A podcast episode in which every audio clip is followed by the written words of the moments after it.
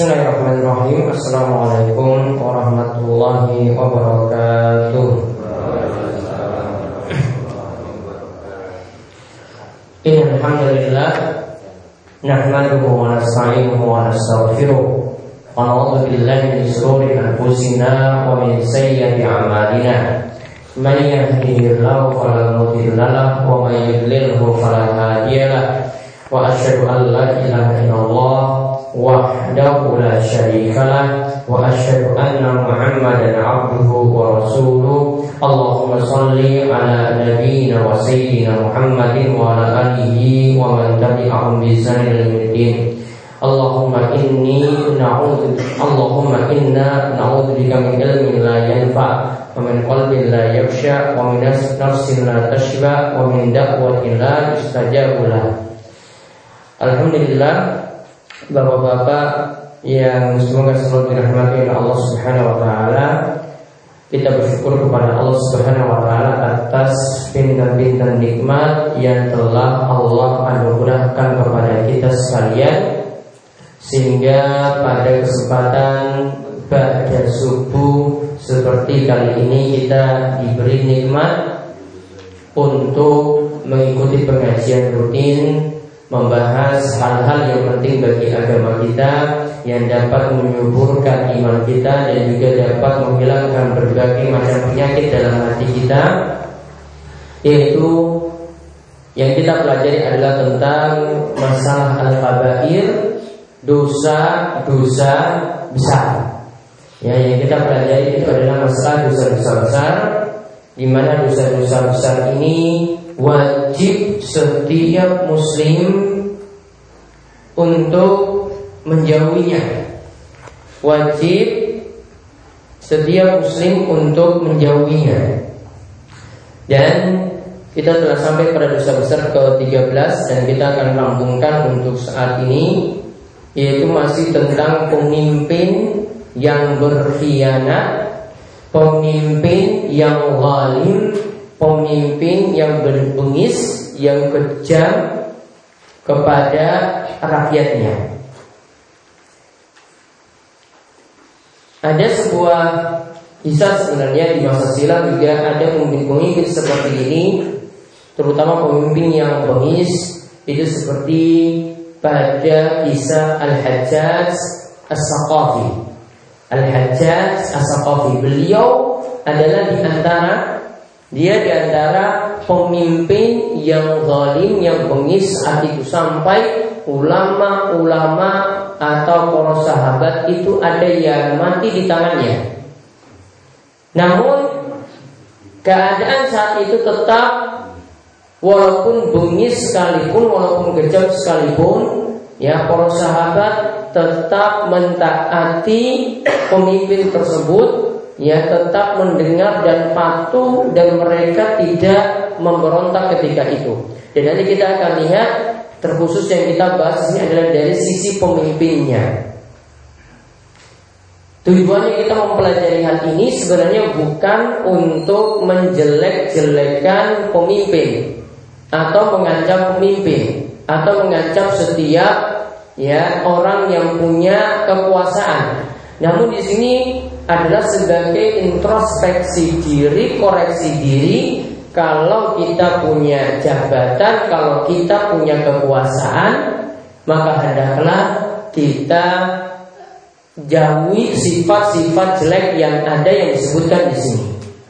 Ingat setiap nasihat itu mesti kita perlakukan seperti itu. Ya, nasihat ya mesti kita perlakukan ya untuk diri kita sendiri ya baru kita nasihati kepada nasihatkan kepada orang-orang yang ada di sekitar kita. Ya, jadi nasihat itu kembali pada diri sendiri sebagaimana yang kita sering baca ya, atau yang kita hafalkan suratnya ya Allah Subhanahu wa taala berfirman tentang orang-orang yang beruntung wal asr innal insana lafi khusr. Ya, wal asr demi waktu. Sesungguhnya manusia itu benar-benar berada dalam kerugian. Kecuali yang punya empat sifat. kecuali yang punya empat sifat. Illalladzina amanu. Kecuali yang pertama orang yang beriman. Illalladzina amanu wa amilus solihati lalu orang yang beramal soleh.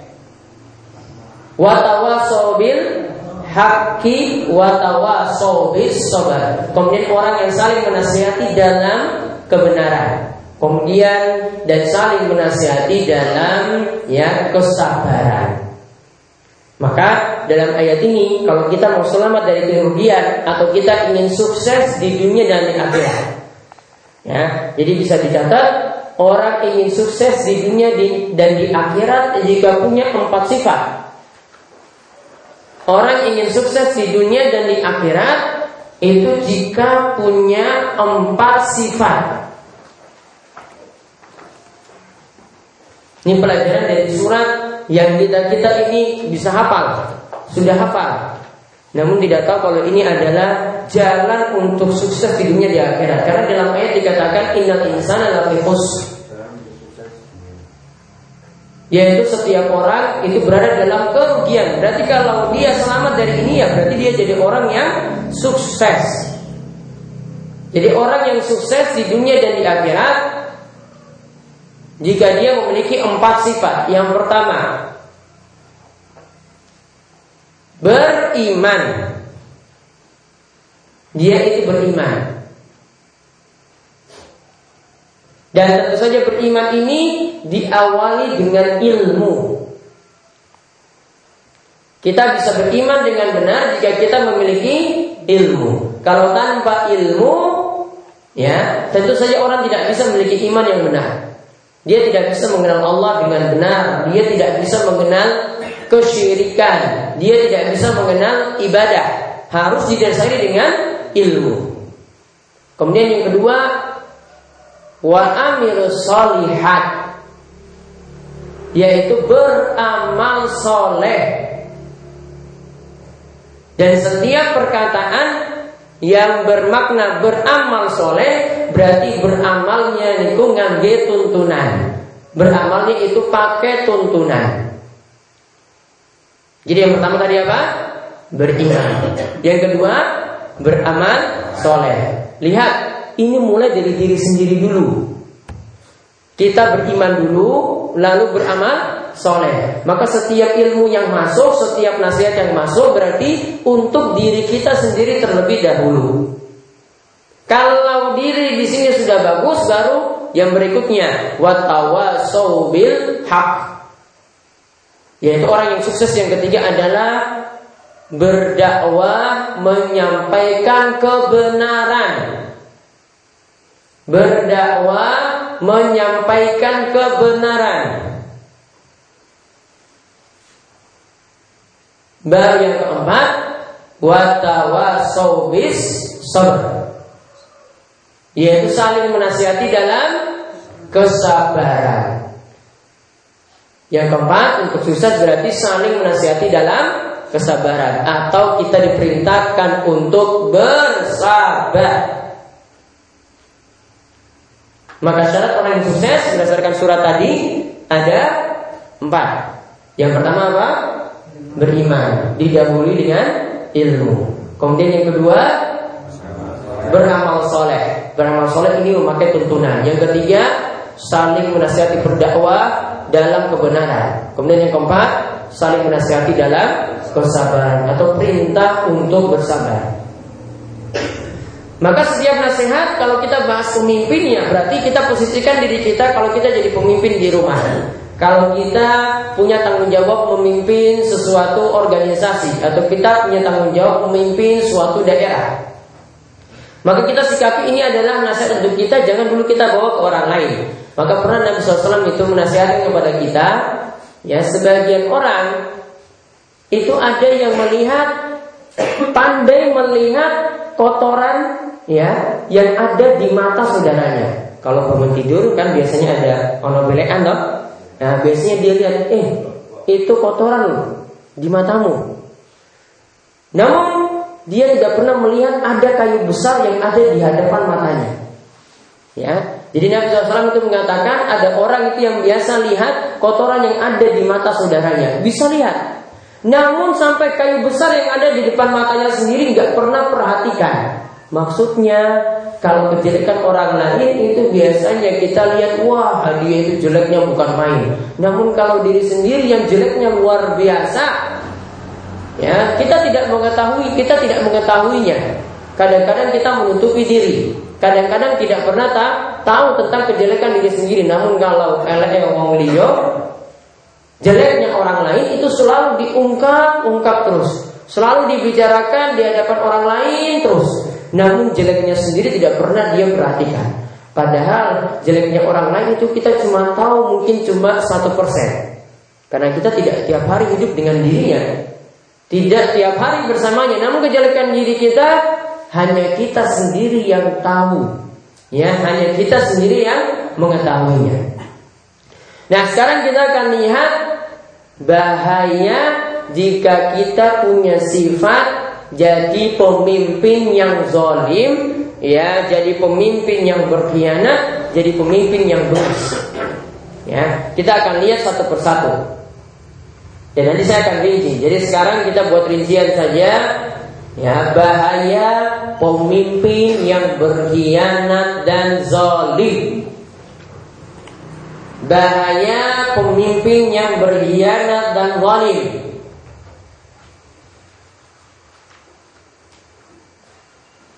Kita rinci satu persatu dari dalil-dalil yang ada. Biar kita bisa koreksi diri jika kita posisinya adalah sebagai orang yang bertanggung jawab dalam rumah tangga, orang yang bertanggung jawab ya dalam RT, orang yang bertanggung jawab dalam wilayah tertentu. Jangan kita berpikir untuk presiden terlebih dahulu. Pokoknya ini untuk nasihat untuk kita terlebih dahulu. Yang pertama, bahaya pemimpin yang zalim.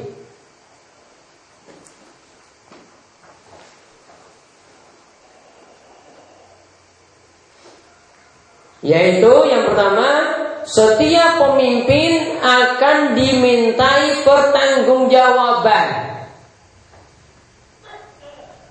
Setiap pemimpin akan dimintai pertanggungjawaban Mau dia itu presiden, mau dia itu gubernur, mau dia itu lurah, mau dia itu ketua RT, mau dia itu ya kepala rumah tangga, semuanya akan dimintai pertanggung jawaban. Dan ini berat sekali. Ya, dan ini berat sekali.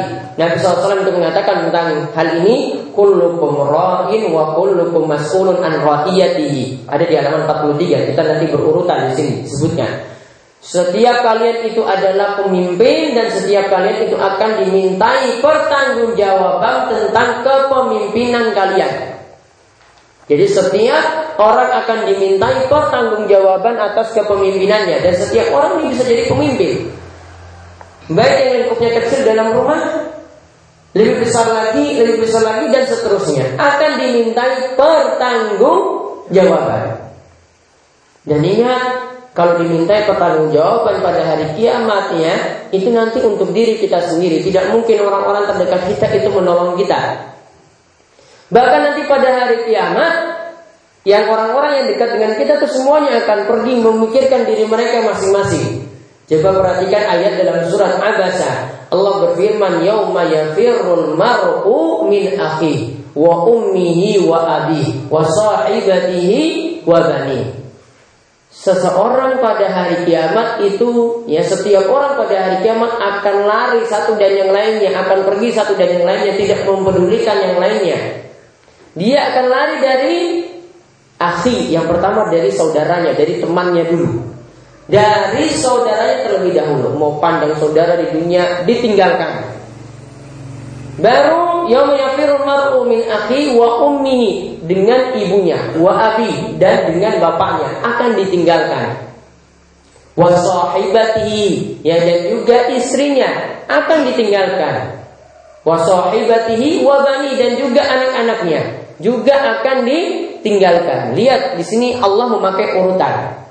Mulai dari akhi saudaranya, lalu bapak ibunya yang kedua, lalu setelah itu disebutkan ya uh, istrinya, baru kemudian anaknya. Ini menunjukkan urutan kasih sayang. Ya, ini menunjukkan urutan kasih sayang.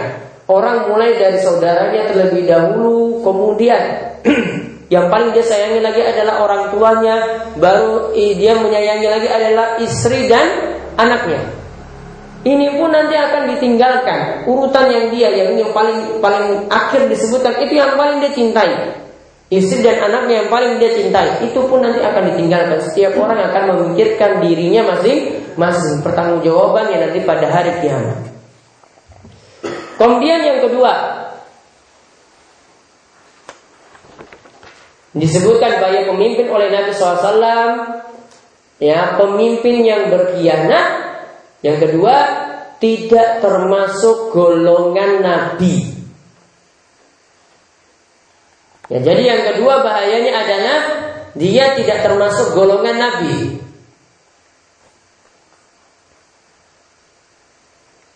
Karena Nabi SAW itu mengatakan Man ghoshana falaisa minna. Siapa yang menipu kami Maka dia tidak termasuk golongan kami Siapa yang menipu kami Maka dia tidak termasuk golongan kami Ini Nabi SAW sebenarnya membicarakannya bukan tentang pemimpin Cuma pedagang yang biasanya nipu Jadi Nabi SAW ketika ke pasar Lihat gandum bagus di atas ya jadi ada tumpukan gandum, bagus. Ternyata Nabi SAW masukkan tangan, ya di dalamnya ternyata ada gandum yang elek yang dia sembunyikan. Kemudian ketika itu Nabi SAW tanya, ini apa kamu buat seperti ini? Ya biar dagangannya laku. Kan pedagang seperti itu yang bagus-bagus itu taruh di luar, ya dihiasi benar-benar, yang jelek-jelek nanti dia selipin. Nah sifat pedagang itu ada yang seperti itu Maka Nabi SAW itu mengatakan Man gosyana minna Siapa yang ngapusi kami Siapa yang menipu kami Tidak termasuk golongan kami Dan banyak bentuk muamalah saat ini Yang bentuknya adalah penipuan seperti ini Ada yang kecil-kecilan di pasar Ada yang besar-besaran Sampai punya toko Sampai punya ya perusahaan yang besar Saya contohkan sekarang Ya ini tentang ya masalah asuransi. Saya contohkan tentang kendaraan. Ya, tentang kendaraan. Kalau kendaraan itu biasanya kalau beli mobil baru itu biasanya ditawarkan atau ya motor juga ditawarkan kamu pingin asuransi atau tidak. Nanti biaya mobil sekian, gitu. nanti ada biaya asuransi. Biaya asuransi itu berbanding dengan harga mobil.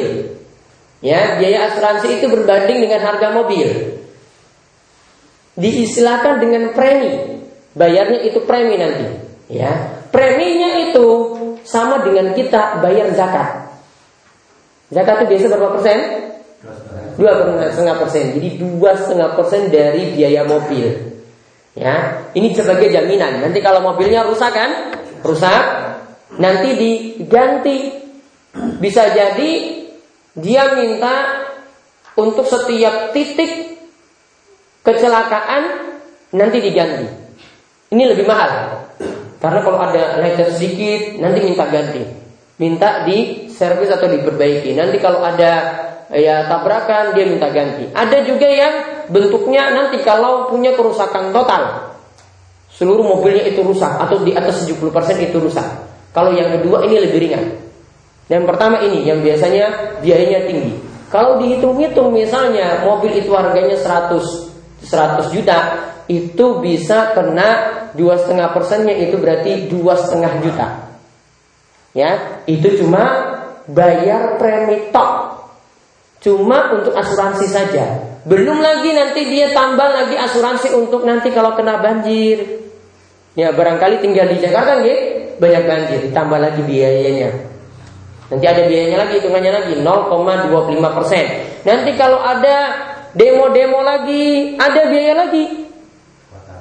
Kebakaran lagi, tambah lagi biaya. Jadi dua setengah juta tadi bisa sampai 3 juta atau tiga setengah juta. Untuk tambah kemungkinan ya kerusakan-kerusakan yang yang lainnya karena peristiwa tertentu. Padahal ini cuma kemungkinan loh. Namun ini dikeluarkan dalam satu tahun. Jadi keluarkan tiga setengah juta cuma untuk mobil dalam satu tahun. Padahal dalam satu tahun belum tentu ada kecelakaan.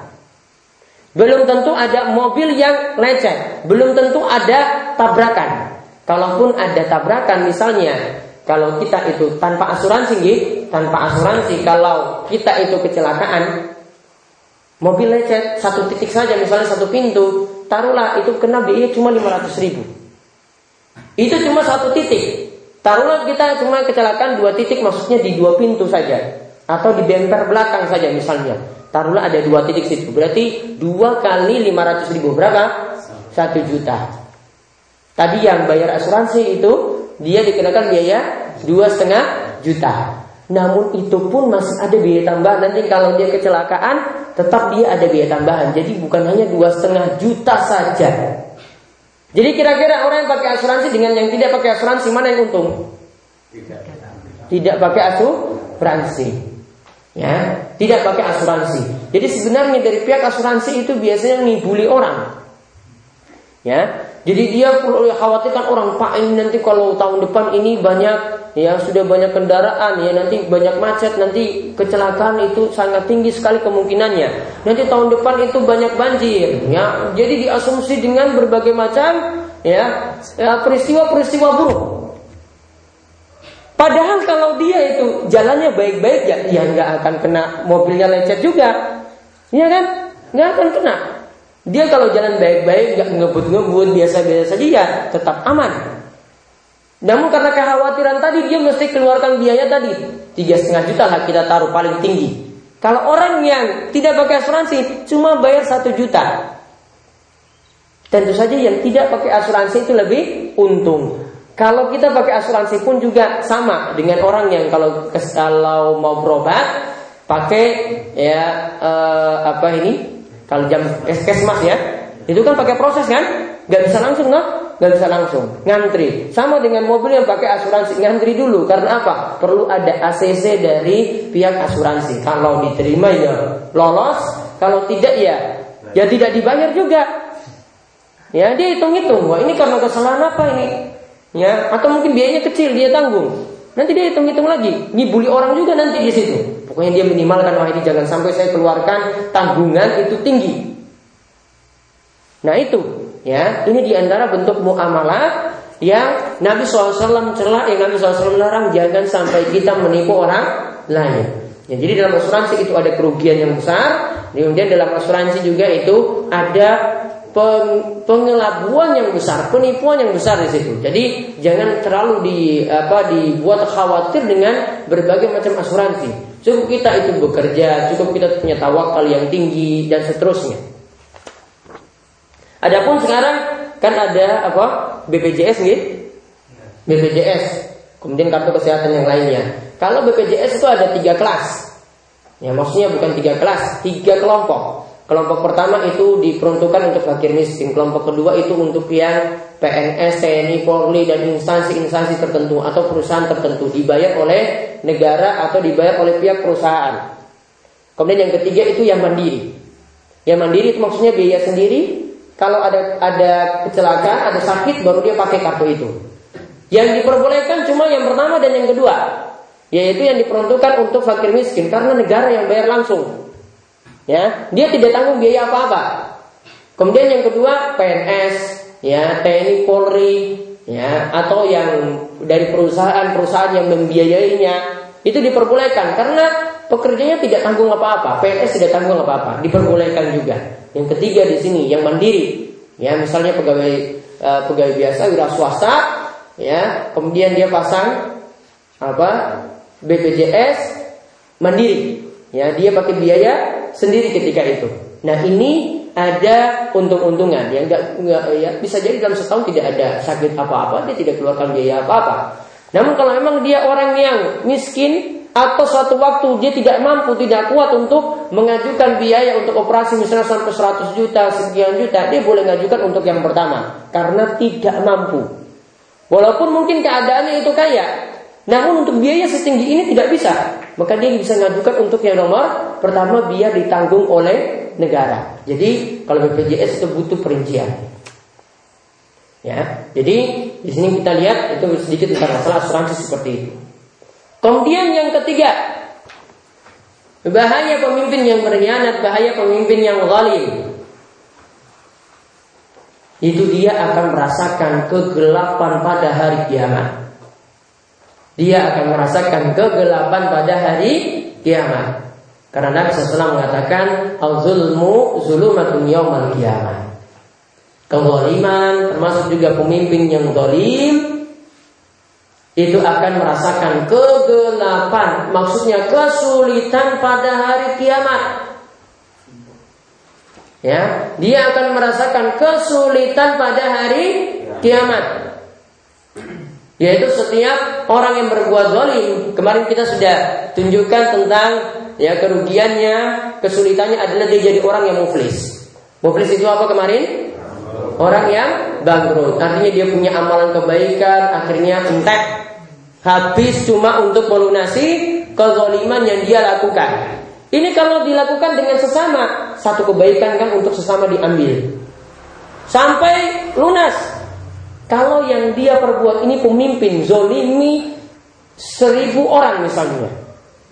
Dia jadi pemimpin zolimi seribu orang, maka kebaikannya coba. Untuk bayar setiap orang tadi seribu orang yang dia tanggung itu dia bayar semuanya. Gara-gara dia berbuat zolim. Akhirnya bisa jadi muflis orang yang bangkrut. Kemudian yang keempat pemimpin yang berkhianat diancam neraka dan diancam haram untuk masuk surga Pemimpin yang zalim berkhianat itu diancam neraka. Dan juga haram untuk masuk surga. Kita lihat di sini Nabi SAW mengatakan, Ayu mara'in gosyara'iyatahu fahuwa. Setiap pemimpin yang menipu rakyatnya, maka dia di dalam neraka. Berarti diancam dengan apa di sini? Neraka. Kemudian dalam hadis yang lainnya lagi disebutkan, manisar Allahu ra'iyatan. Tidaklah seorang diberikan kekuasaan oleh Allah atas suatu rakyat.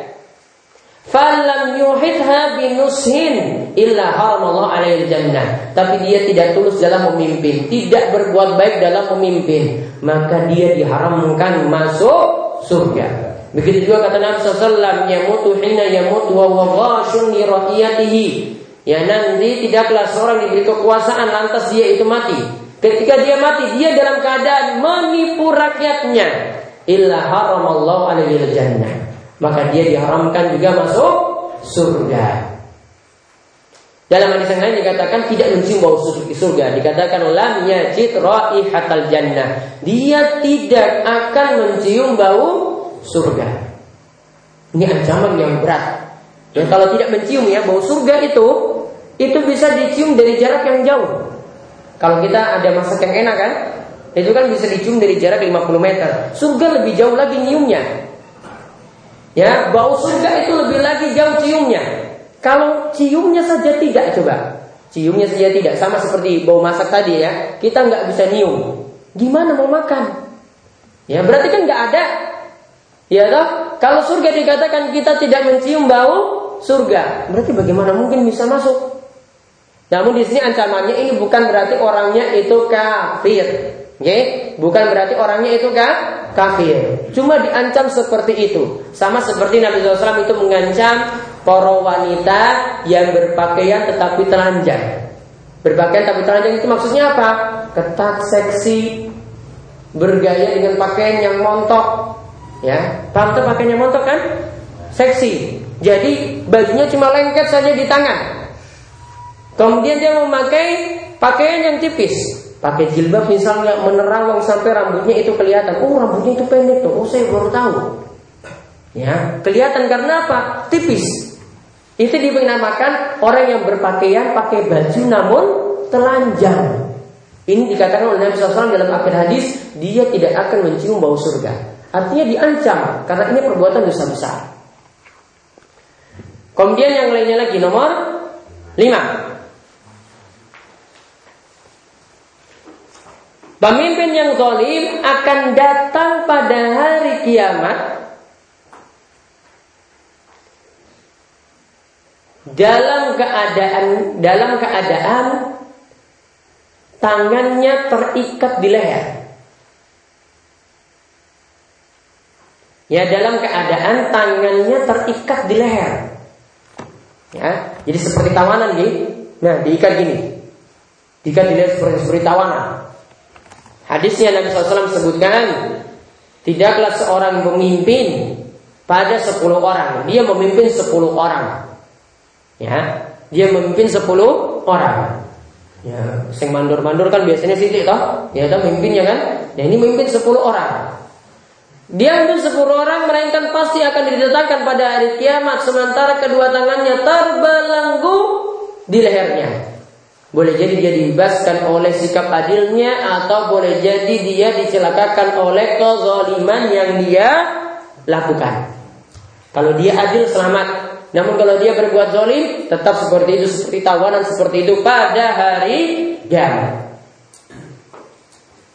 Kemudian yang ke enam Pemimpin yang zalim, pemimpin yang jelek itu akan mendapatkan doa jelek dari Nabi. Mendapatkan doa jelek dari Nabi Sallallahu Alaihi Wasallam.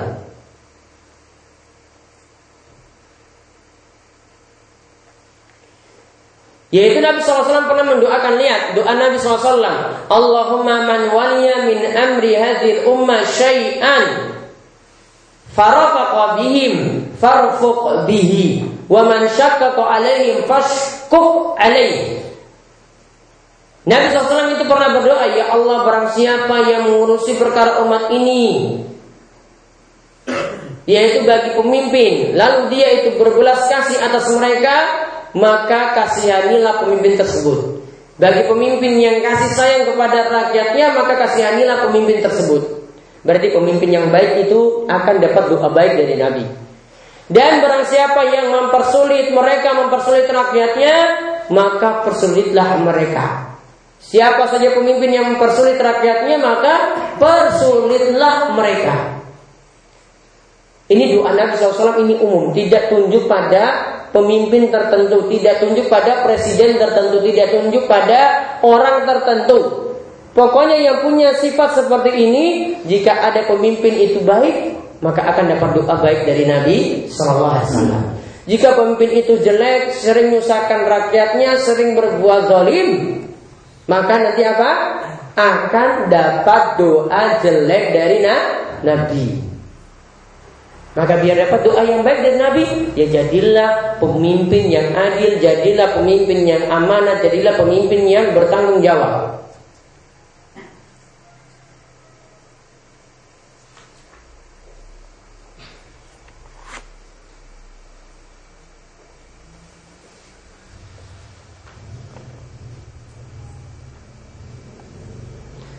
Kemudian bahaya yang, yang, yang lainnya lagi.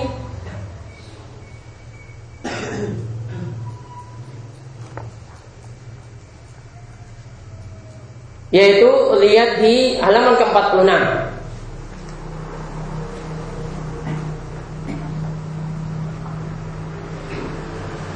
yaitu nomor 7 pemimpin yang zalim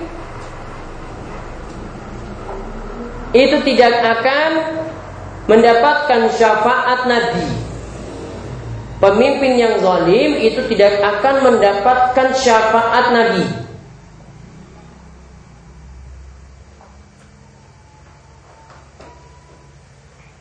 Nah ini yang disebutkan dalam hadis Sinfani min ummati la tanaluhuma syafaati ada dua golongan dari umatku kata Nabi SAW yang tidak akan disentuh oleh syafaatku. Artinya tidak mendapatkan syafaat dari Nabi SAW.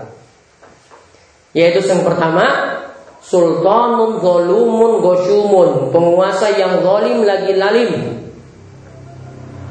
Kemudian wa ghalim fid yashadu alaihim wa yaitu orang yang ekstrim dalam agama yang bersaksi atas kepemimpinan mereka namun anti melepaskan diri dari mereka.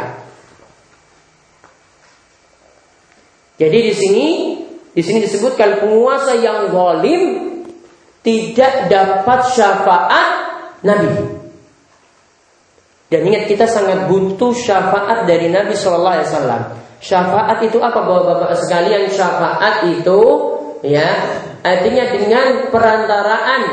Kalau syafaat yang Nabi SAW itu berikan itu berarti dengan perantaraan Nabi kita akan dilepaskan dari berbagai macam kesulitan pada hari kiamat. Dengan perantaraan Nabi kita akan dilepaskan dari berbagai macam kesulitan pada hari kiamat. Namun, sebagaimana pernah kita singgung, syafaat itu bisa kita dapat. Artinya, doa dari Nabi SAW ini bisa kita dapat jika ya kita diridhoi oleh Allah ya kita itu amalannya diridhoi oleh Allah kemudian sudah mendapatkan izin. Orang yang beri syafaat itu sudah mendapatkan izin.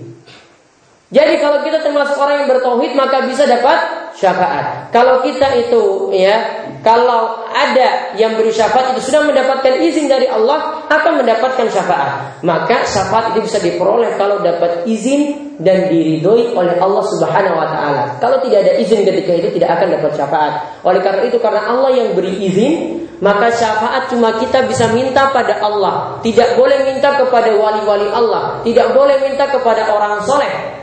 Syafaat itu cuma diminta pada Allah Subhanahu wa taala. Jadi tidak boleh minta pada Nabi, wahai Nabi, berikanlah syafaat kepadaku. Kita cuma bisa berdoa, ya Allah, mudah-mudahan kami dapat syafaat nabimu. Mintanya pada Allah. Dan untuk dapat syafaat tadi punya sebab-sebab. Sebab utama kalau kita beriman dan bertauhid, tidak berbuat syirik. Maka kalau orang berbuat syirik tidak akan dapat syafaat. Kemudian yang kedua, yang sebab terbesar lagi kalau kita ikuti tuntunan Nabi. Setiap orang yang tidak mengikuti tuntunan Nabi tidak akan dapat syafaat. Maka pernah di hari kiamat nanti ada namanya telaga Nabi Shallallahu Alaihi Wasallam. Ya, di sini bukan telaga warak, bukan telogo ya SMP sana, bukan. Ini telogo yang ketika itu setiap orang yang minum itu akan merasakan kepuasan dan dia tidak akan mendapatkan kesulitan saat itu. Maka setiap umat Nabi itu akan minum dari telaga nabinya. Umat Islam akan minum dari telaga Nabi Muhammad SAW. Maka ketika itu ada seseorang yang ingin minum dari telaga Nabi. Namun ditolak ketika itu. Pergi kamu dari sini. Kemudian Nabi SAW mengatakan, itu umatku loh. Itu masih muslim. Itu umatku loh. Namun, ya Dikatakan ketika itu dia orang yang biasa beramal tanpa tuntunan setelahmu. Dia itu biasa orang yang beramal tanpa tuntunan setelahmu. Maka tertolak dari minum dari telaga Nabi SAW karena tidak mengikuti tuntunan Nabi. Jadi sebab terbesar kita bisa dapat syafaat itu karena ya bertauhid Ya, ingat ya sebab terbesar kita dapat syafaat adalah karena bertauhid dan juga karena kita mengikuti tuntunan Nabi. Ada sebab-sebab yang lainnya lagi seperti disebutkan di sini. Kalau jadi pemimpin yang adil, dapat syafaat. Kemudian juga dapat syafaat yang lainnya kalau kita rajin bersalawat kepada Nabi Shallallahu Alaihi Wasallam juga akan dapat dapat syafaat dari Nabi. Maka setiap nama Nabi SAW itu disebut kita diperintahkan untuk bersolawat. Bersalawat seperti ini akan mudah mendapatkan syafaat Nabi SAW pada hari kiamat. Begitu juga misalnya yang mudah lagi dapat syafaat Nabi. Ya kemarin pernah saya singgung ya kalau seseorang itu bersabar dengan anak perempuan yang dia miliki. Dia merawatnya, mendidiknya sampai dewasa. Dia akan mendapatkan syafaat juga dari Nabi SAW dekat dengan Nabi SAW pada hari kiamat. Begitu juga orang yang menyantuni anak yatim. Itu juga akan mendapatkan syafaat dari Nabi Shallallahu Alaihi Wasallam dan masih banyak yang lainnya sebab-sebab yang lainnya yang bisa membuat kita ya dapat syafaat Nabi SAW. Intinya pokoknya kita beribadah yang benar, ya beriman yang benar dan mengikuti tuntunan Nabi SAW, maka pasti akan dapat syafaat dari Nabi. Kemudian yang ke delapan, pemimpin yang zalim itu siksaannya pedih pada hari kiamat. Pemimpin yang zalim akan mendapatkan siksaan yang pedih pada hari kiamat.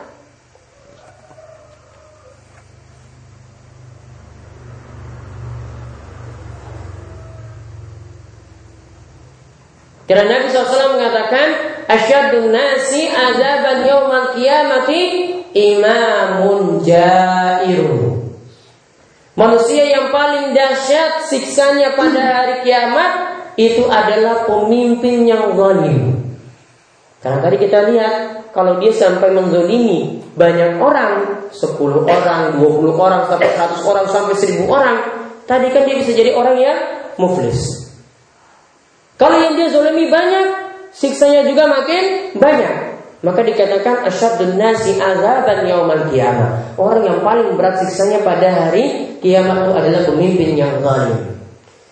Makanya sejak dulu para sahabat itu tidak pernah menawarkan diri mereka jadi pemimpin karena takut dengan siksa seperti ini. Ya, karena takut dapat siksa seperti seperti ini. Kalau sekarang orang-orang itu jual dirinya supaya bisa jadi pemimpin, makanya kasih sogokan. Iya dong, biar bisa jadi pemimpin. Nyogok rakyatnya ini, yang nanti besok milih saya. Namun dikasih apa? Pakai sogokan. Jarang yang mau murni. Ya jarang yang mau murni. Wah saya ingin jadi pemimpin tapi murni tanpa sogokan sama sekali. Jarang seperti itu. Ya, wakil-wakil rakyat kita itu rata-rata ya pakai sogokan ya namun kok rakyatnya itu mau ya seperti itu ya ya mau dipimpin seperti kasih sogoan belum wae. Nyoblos wae. Padahal itu nanti besok jadi pemimpinnya loh. Ya dikasih sogoan semene saya kata apa seratus? Ada. Ada yang seratus juga? Hah? apa gur puluh? Apa seket? Apa gur sepuluh? Oh, dua puluh. Dua puluh wae loh. Ini mimpinnya lama itu loh. Mimpinya lama tapi dikasih 20 mau coba. Nanti dia di atas cuma foya-foya coba. Foya-foya ngambil uang rakyat. Tapi mau seperti itu, dipimpin dengan seperti itu coba. Ya. Kalau mau nyoblos itu ya yang benar. Ya, nggak usah yang tadi ya sudah uangnya ditompo tapi ya diambil saja nanti sudah dia nggak usah dipilih. Biar jadi rugi. Jangan mimpi milih pemimpin seperti itu. Ya, mimpin yang yang yang milih yang murni-murni ya tidak nyogok sama sekali. Ya, itu yang kita pilih. Ini yang di sini para sahabat dulu itu untuk tawarkan diri jadi pemimpin saya tidak mau. Umar, Umar bin Khattab. Ketika Nabi SAW itu katakan bahwasanya nanti akan dipilih orang yang akan membawa bendera perang. Kalau bawa bendera perang berarti jadi pemimpin. Kemudian orang ini nanti akan raih kemenangan, lewat tangannya akan raih kemenangan. Kemudian dia dicintai oleh Allah dan Rasulnya. Maka ketika itu para sahabat, wah ini berarti pemimpin ini sangat luar biasa ketika itu. Maka Umar mengatakan, baru kali ini kami berani menawarkan diri jadi pemimpin. Sebelumnya itu tidak pernah. Ya sebelumnya tidak pernah. Baru kali ini karena ada kesempatan dan ada janji. Ini orang yang mencintai Allah dan Rasulnya dan Allah dan Rasulnya mencintainya. Maka semua orang itu berebutan ingin dapat bendera tersebut. Ternyata yang Nabi SAW itu milih orang yang tidak ada di situ. Yang dipilih Ali bin Abi Thalib. Ya, yang dipilih itu Ali bin Abi Thalib, bukan orang-orang yang ngejar kekuasaan. Akhirnya Ali bin Abi Thalib itu diberi bendera kepemimpinan tadi. Akhirnya kaum muslimin meraih ke, ke, ke, kemenangan lewat tangan pemimpin tersebut. Kemudian yang ke sembilan Pemimpin yang zalim tidak dikasihani oleh Allah. Pemimpin yang zalim tidak mendapatkan rahmat Allah.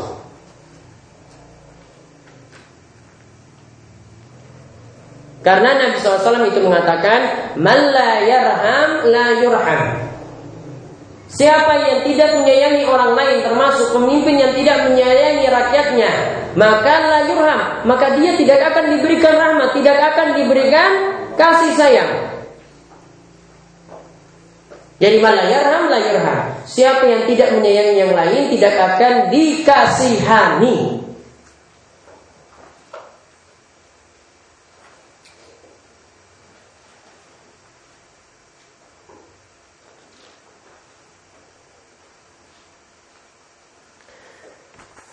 Kemudian faedah yang uh, kemudian yang ke 10. Ya, yang ke 10, pemimpin yang zalim tidak akan mendapatkan naungan pada hari kiamat.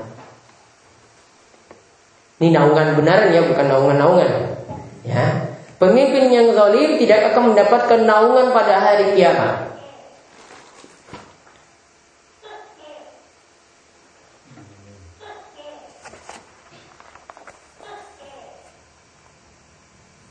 Karena kemarin yang kita lihat orang-orang yang mendapatkan naungan pada hari kiamat yang ada tujuh kemarin di situ disebutkan di antaranya adalah al imamul adil pemimpin yang adil. Jadi kalau pemimpin yang zalim tidak akan mendapatkan naungan pada hari kiamat. Padahal kita butuh naungan ketika itu karena kondisi yang sangat-sangat panas pada hari kiamat. Kita butuh akan naungan dari Allah Subhanahu wa taala. Kalau berbuat zalim tidak akan mendapatkan naungan tersebut.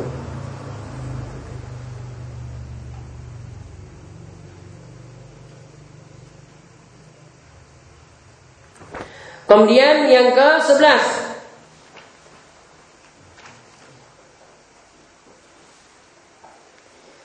Pemimpin yang zalim bisa jadi didoakan jelek oleh orang yang dizolimi. Pemimpin yang zalim bisa jadi didoakan jelek oleh orang yang dizolimi.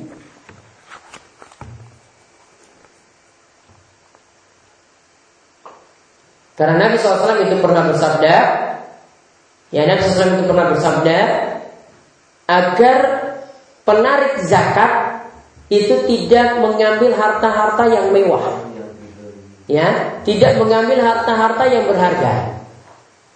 Kemudian Nabi SAW itu mengatakan wattaqi da'watal fa innahu laisa bainahu wa bainallahi hijab. Hati-hatilah dengan doa orang yang dizolimi. Kalau ketika itu ada yang ambil harta kita dengan paksa berarti kan kita dizolimi. Ada yang sakiti kita berarti kita dizolimi. Pemimpin menyakiti kita berarti kita juga dizolimi. Nah ini kalau yang dizolimi tadi doakan jelek maka kata Nabi SAW tidak ada penghalang antara dirinya dengan Allah sedikit pun. Jadi doanya bisa terkabul. Maka setiap orang yang dizolimi kalau dia doakan jelek itu bisa terkabul. Maka hati-hati berarti dengan sikap zalim. Kemudian yang kedua belas, orang yang rakus kekuasaan akan menyesal pada hari kiamat. Orang yang rakus kekuasaan akan menyesal pada hari kiamat.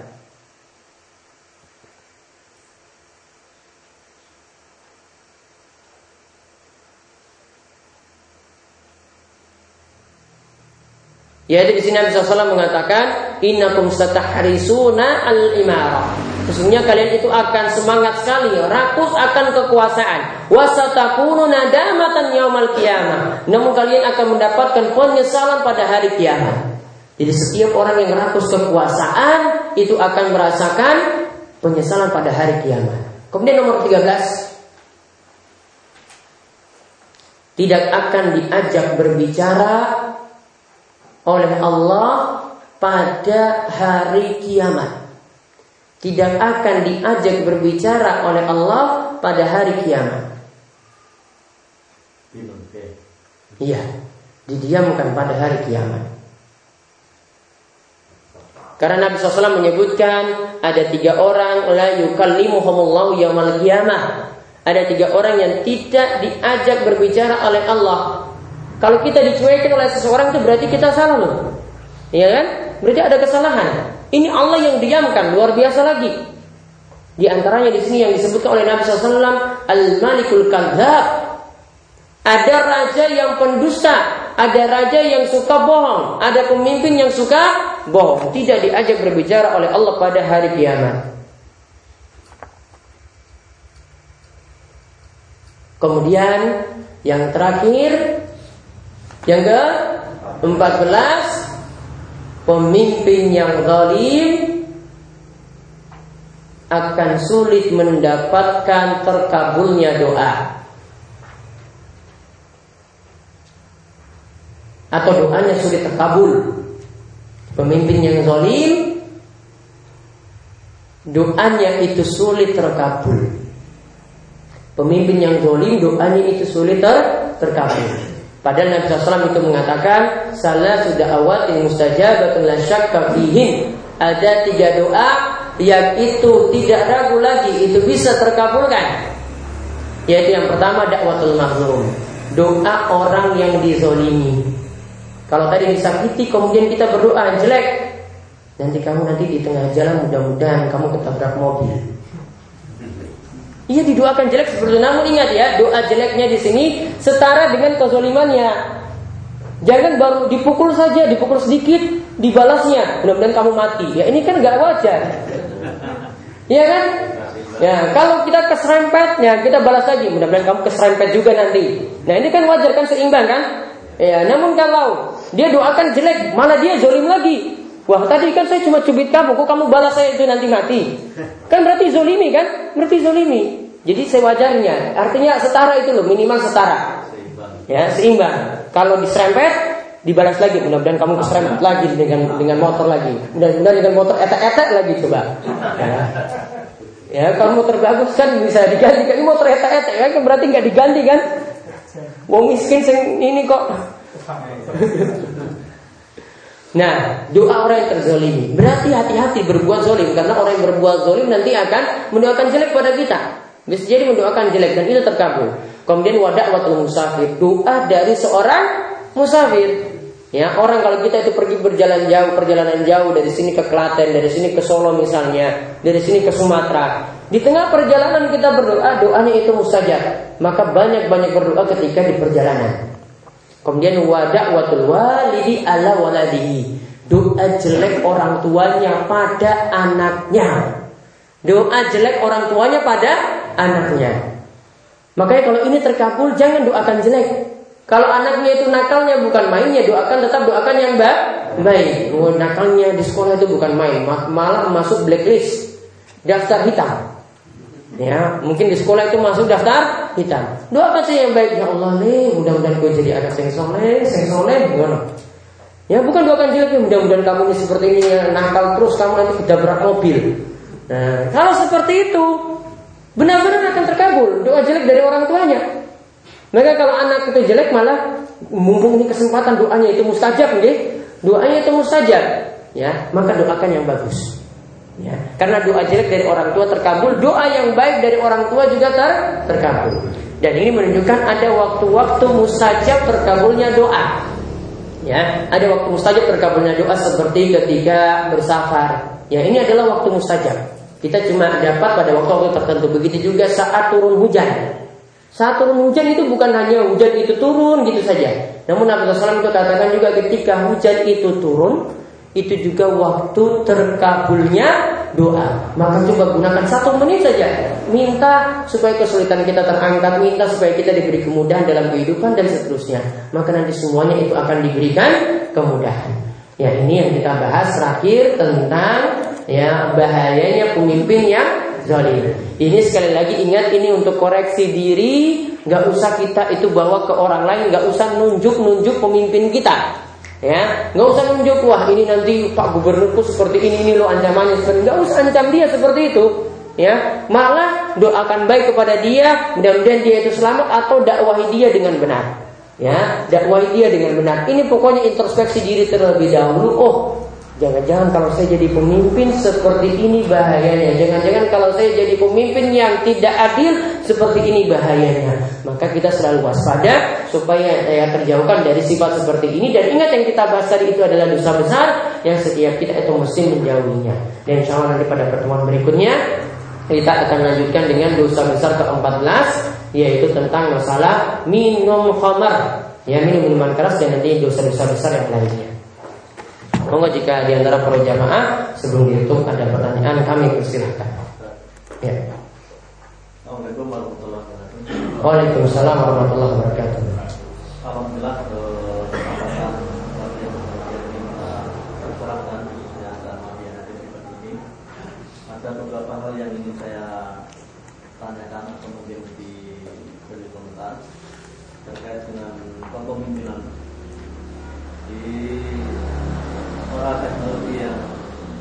sangat uh, bagus sekali sama di saat ini kita bisa mengakses uh, internet uh, tadi malam saya mengakses salah satu situs uh, di mana ada sebuah wacana dan ini dipublikasikan terkait dengan uh, mungkin ini termasuk arogansi seorang pemimpin ya saya ambil contoh saja dalam situs itu uh, gubernur Jawa Tengah gagal itu akan menjadikan uh, Candi Borobudur itu menjadi pusat uh, peribadatan seluruh umat Buddha di seluruh dunia yang dia mengucapkan akan menstandarisasi atau akan menyamakan dengan Ka'bah dengan Ka'bah yang ada di Mekah sehingga hmm. e, harapannya e, devisa atau pemasukan itu bisa masuk di Jawa Tengah itu wacana yang sebenarnya itu mendapat tantangan-tantangan dari dari banyak pihak dan ini sudah disampaikan ini menurut pendapat Ustaz bagaimana itu dan yang kedua terkait dengan kepemimpinan e, terus terang e, apakah seseorang itu akan menanggung dosa-dosa yang mereka pilih kemarin katakanlah adalah pilot atau pilpres kemarin apabila e, ternyata yang dipilih itu menjadi orang yang tidak amanah karena terus terang mungkin termasuk orang-orang yang memilih ini nanti itu karena memilih ya, artinya termasuk dosa kan enggak dosa tidak bagi mereka yang memilih yang ternyata pemimpin yang dipilih itu tidak aman. Terima kasih.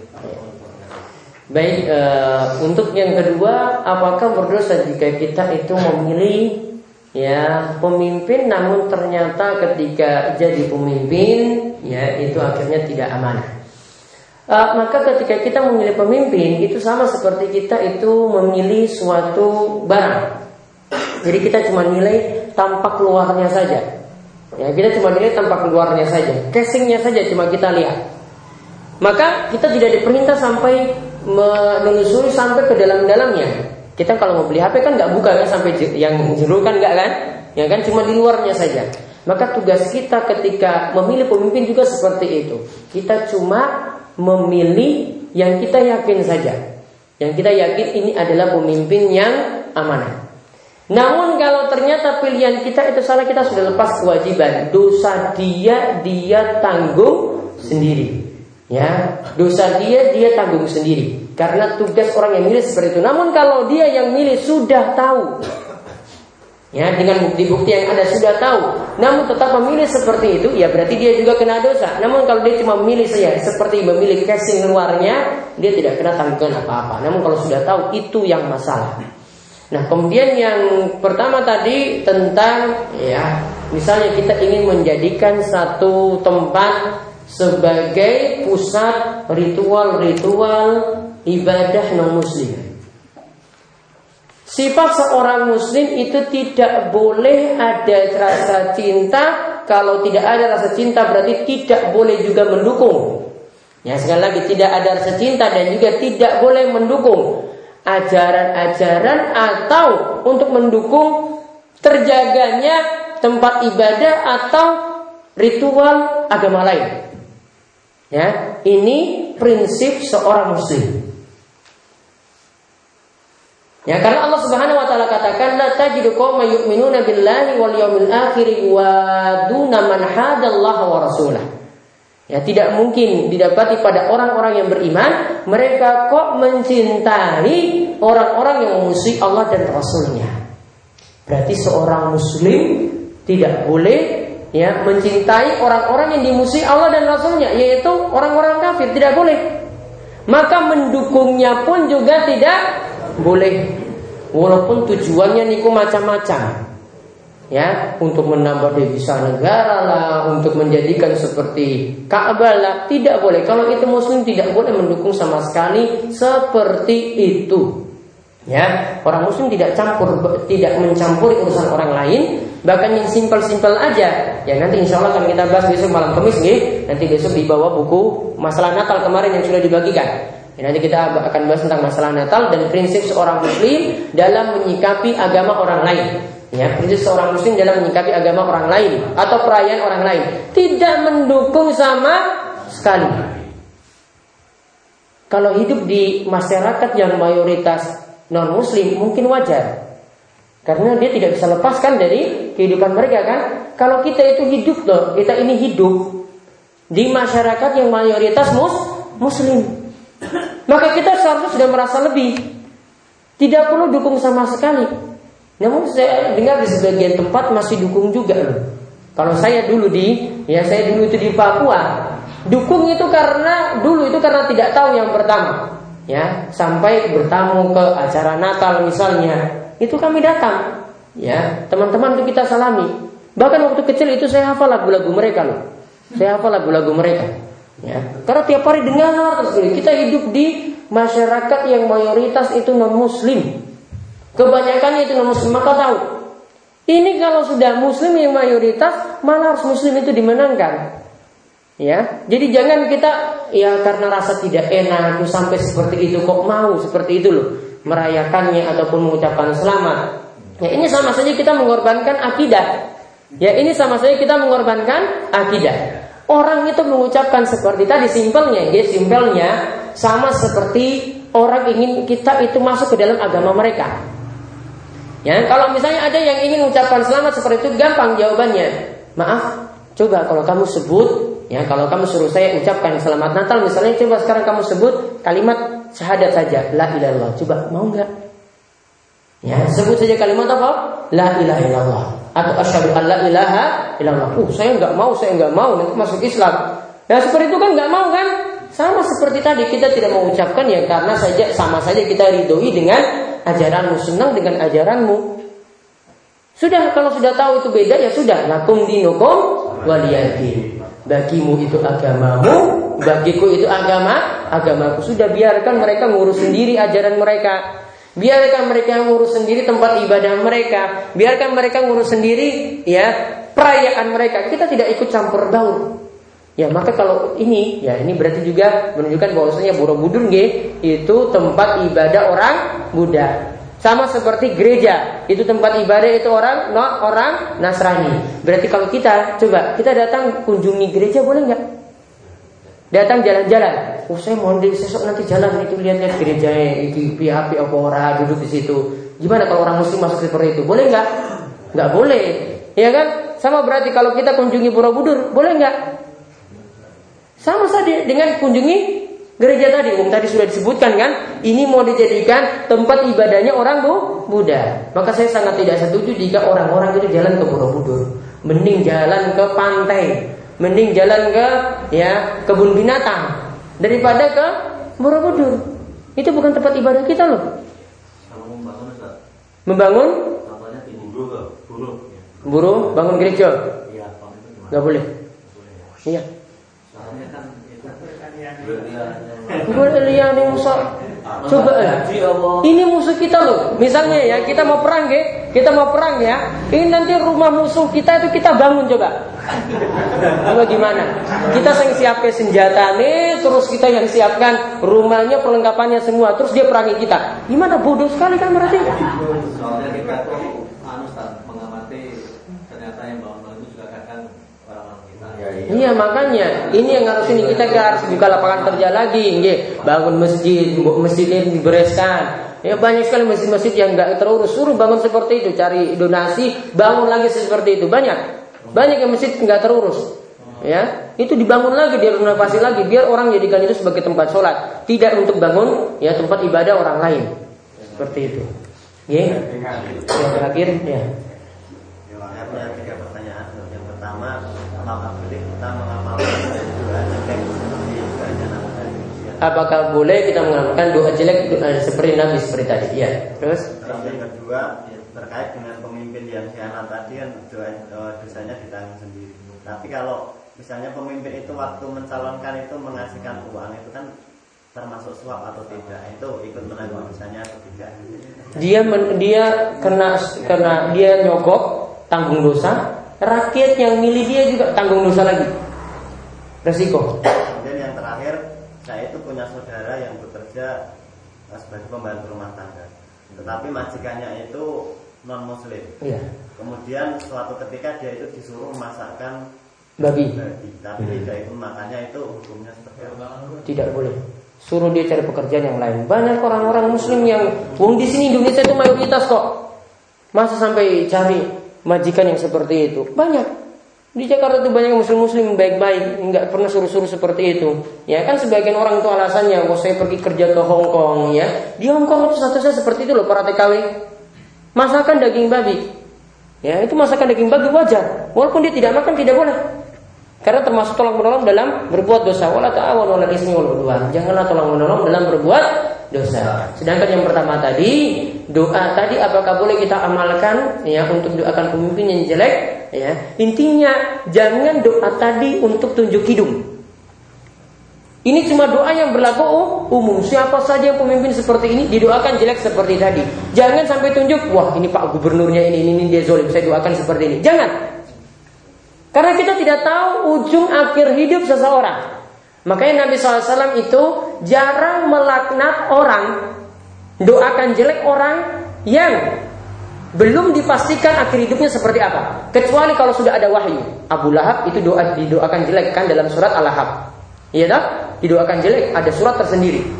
Maka kalau doakan jelek Abu Lahab boleh karena sudah dipastikan dia masuk neraka. Kalau orang yang belum pasti jangan.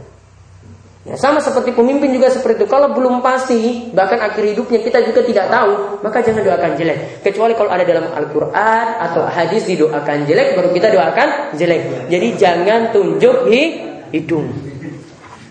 Oke, ini kemauan yang kita bahas untuk kesempatan kali ini mudah-mudahan bermanfaat. Mudah-mudahan Allah Subhanahu wa taala memberikan kita taufik ya dalam ilmu dan amal kita diberikan pemimpin yang adil yang memimpin kita dengan adil dan juga kita diberi taufik juga untuk bisa beramal saleh dan memperbaiki diri kita dan kita terus diberikan keistiqomahan. Yang kita cukupkan sekian, mudah-mudahan bermanfaat. Sebentar satu lagi ada pertanyaan, apakah pemimpin zolim akan mendapatkan kehinaan di dunia? Seperti Al-Hajjaj bagaimana akhir kepemimpinannya. Kalau Al-Hajjaj saya belum tahu akhir kepemimpinannya. Kisahnya saya belum tahu secara lengkap.